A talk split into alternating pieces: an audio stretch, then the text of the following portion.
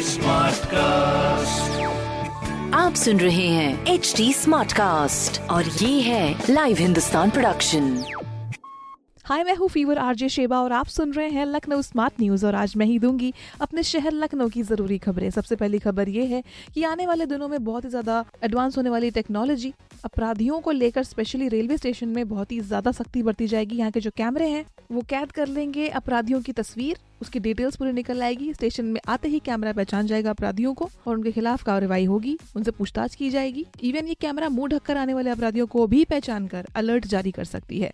अगली खबर ये है कि फाइलेरिया अभियान में अभी भी डेंगू को खत्म करने का ज़ोर दिया जा रहा है। प्रदेश में डेंगू के मरीजों की बढ़ती संख्या को देखते हुए लखनऊ समेत कई जगहों पर इस तरह की सावधानी बरती जा रही है। इसका अभियान 22 नवंबर यानी आज से 19 जिलों में घर घर दवाई खिला के इस बीमारी के खोज किए जाएँगे। मच्छरों से निजात पाने के लिए भी तरीके बताए जाएँगे। डेंगू से बचाव के बहुत सारे तरीके हैं, अपनाने पड़ेंगे। अगली खबर यह है कि लखनऊ तैयार है एक एपी सेंटर बनने के लिए, reality of growth in north India. मतलब ये एक ऐसी तस्वीर है, लखनऊ एक रोल मॉडल बन रहा है, ताकि जितने भी डेवलपमेंट्स हो रहे हैं, उसके लिए एक एग्ज़ाम्पल बन रहा है लखनऊ। तो ये सिर्फ़ और सिर्फ़ आप ही की वजह से हो पाया और आर भी ऐसे एग्ज़ाम्पल सेट करने के लिए तैयार हो जाइए। इस तरह की खबरों के लिए पढ़ते रहिए हिंदुस्तान अखबार।